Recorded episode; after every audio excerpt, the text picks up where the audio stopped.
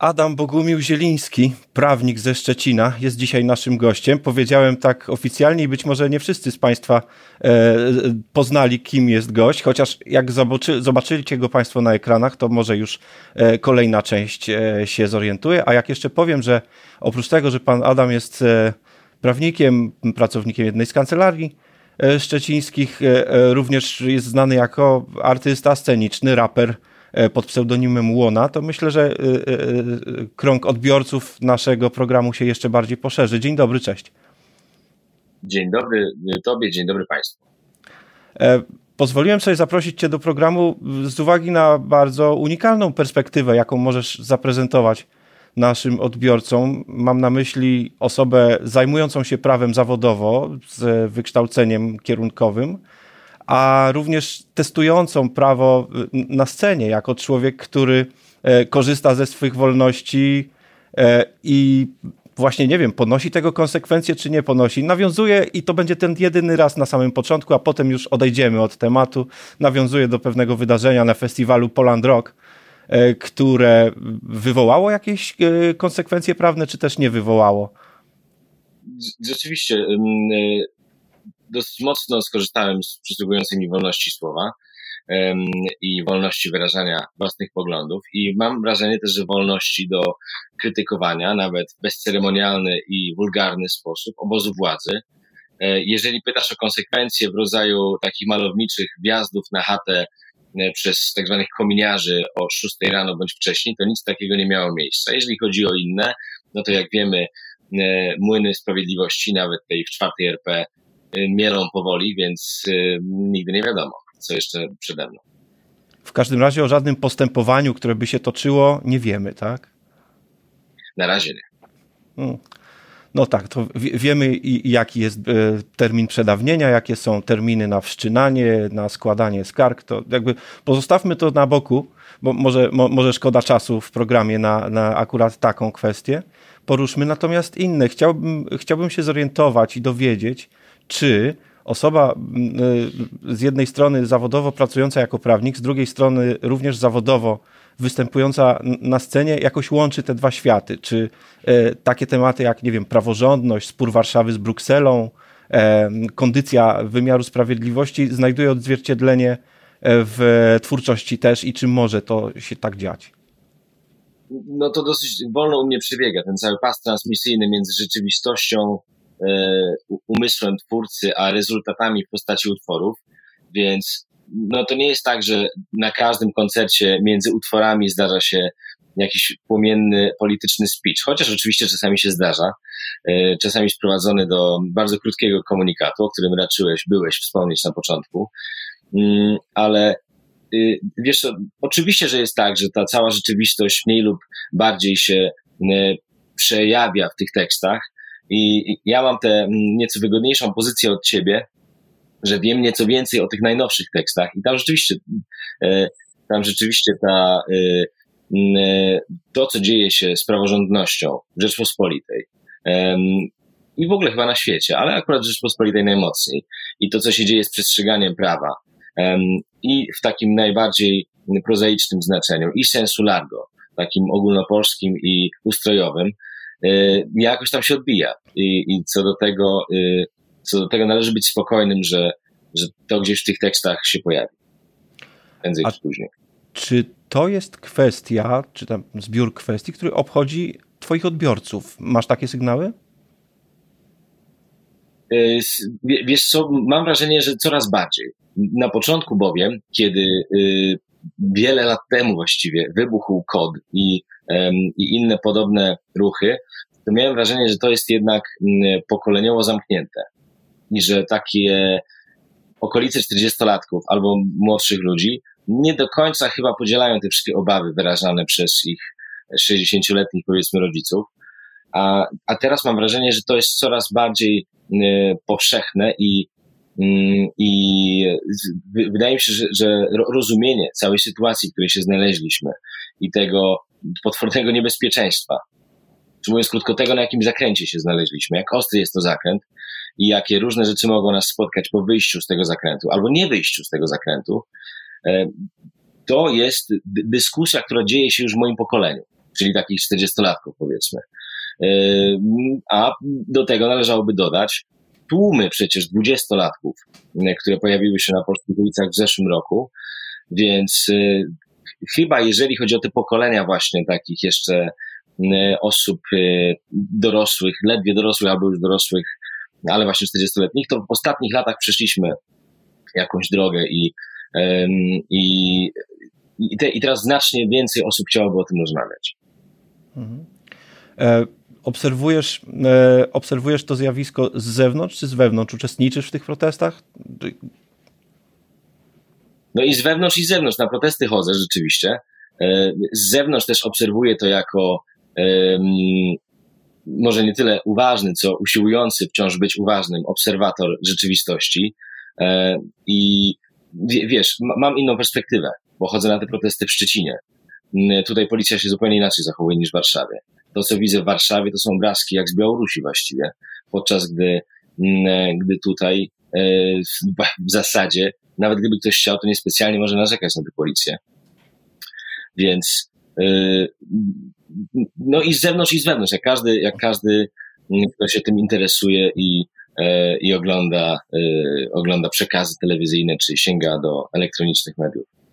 Odwołując się do Twojej wiedzy prawniczej, to jak myślisz, jak wyjść z tego zakrętu? Czy można z niego wyjść z wszystkimi czterema kołami, e, no, nie tracąc kontroli nad pojazdem? Nie przeceniłbym mojej wiedzy prawniczej. Akurat mam szczęście być gościem w programie, w którym e, codziennie masz znacznie więcej autorytetów prawniczych.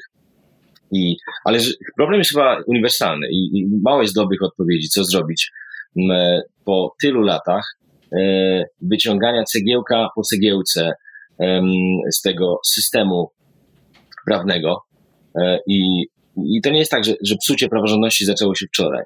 I to, to się dzieje od sześciu lat.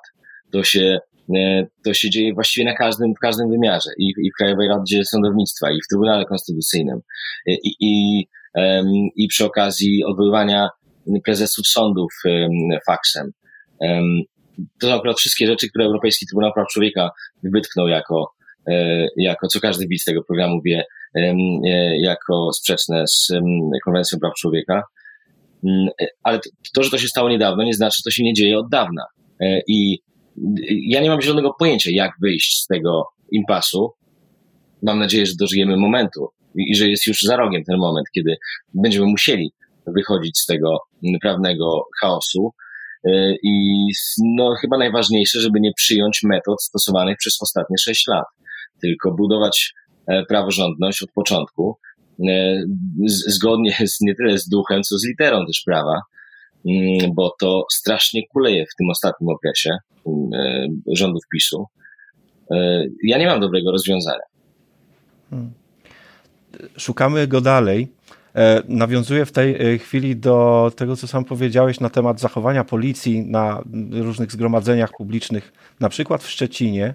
E, podałeś jako kontrprzykład Warszawę. Słyszymy też o no, niebezpiecznych, bardzo, bardzo groźnych wydarzeniach we Wrocławiu. Czy mamy jakiś systemowy problem z policją? Czy to jest sprawa, nie wiem, czy się zastanawiałeś nad tym, szkoleń, czy jakichś decyzji, rozkazów, poleceń już wydanych wcześniej?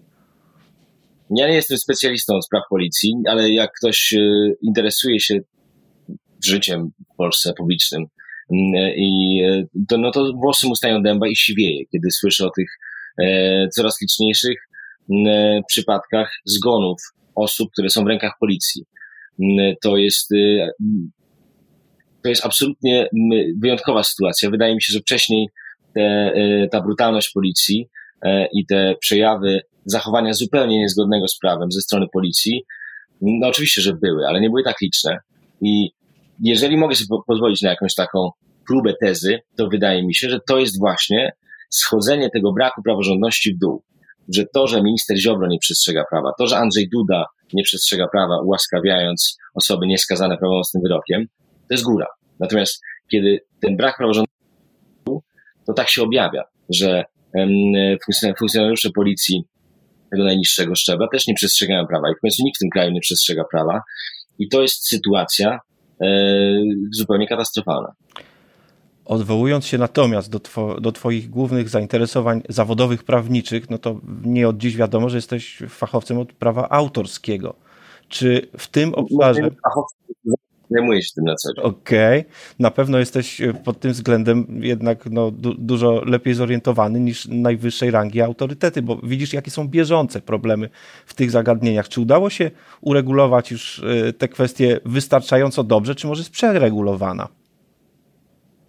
Tych kwestii nie da się dobrze uregulować, bo mm, rzeczywistość, e, zwłaszcza w tym świecie cyfrowym, w świecie, gdzie popkultura spotyka się z nowymi technologiami, biegnie tak szybko, że najlepszy ustawodawca, najsprawniejszy nie, nie uregulowałby tego nigdy dobrze. Problem chyba mm, e, polega na tym, że no właściwie, no nie, jak się już to wejdzie głębiej, to, to widzi się, że ten, mm, ten proces gonienia przez i ustawodawcę i organizację, e, e, organizację zarządzania zbiorowego prawami autorskimi, prawami pokrewnymi, że właściwie oni już złapali o co chodzi i, i, i biegną za tą rzeczywistością. E, i już nie obserwuję tego wyścigu z takim rozbawieniem, jak kiedyś, bo kiedyś to rzeczywiście była przepaść, teraz jest, jest e, trochę lepiej, ale wciąż, e, wciąż prawo nie nadąża za tym, co się dzieje i chyba nigdy nie nadąży.